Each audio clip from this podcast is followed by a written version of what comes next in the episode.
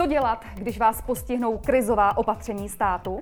Tyto a další aktuální informace najdete v sekci Korona právo na LegalTV.cz.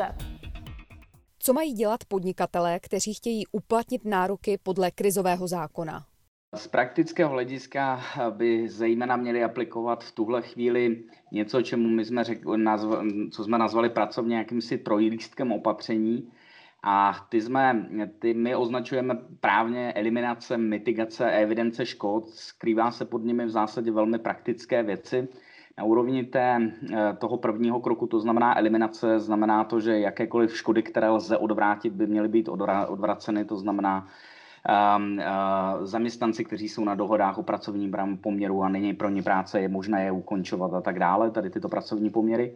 Druhá úroveň je tedy uh, jakási um, um, mitigace škod, to znamená ty škody, které nelze v tuto chvíli odvrátit, je potřeba je aspoň snižovat. Prakticky se lze představit varianty, kdy obchodní partner umožňuje prodloužení splátek, prodloužení platebního kalendáře nebo jakýkoliv opatření, které znamenají, že vlastně škoda, která hrozí, v tuto chvíli nebude reálně utrpěna ze strany toho podnikatele.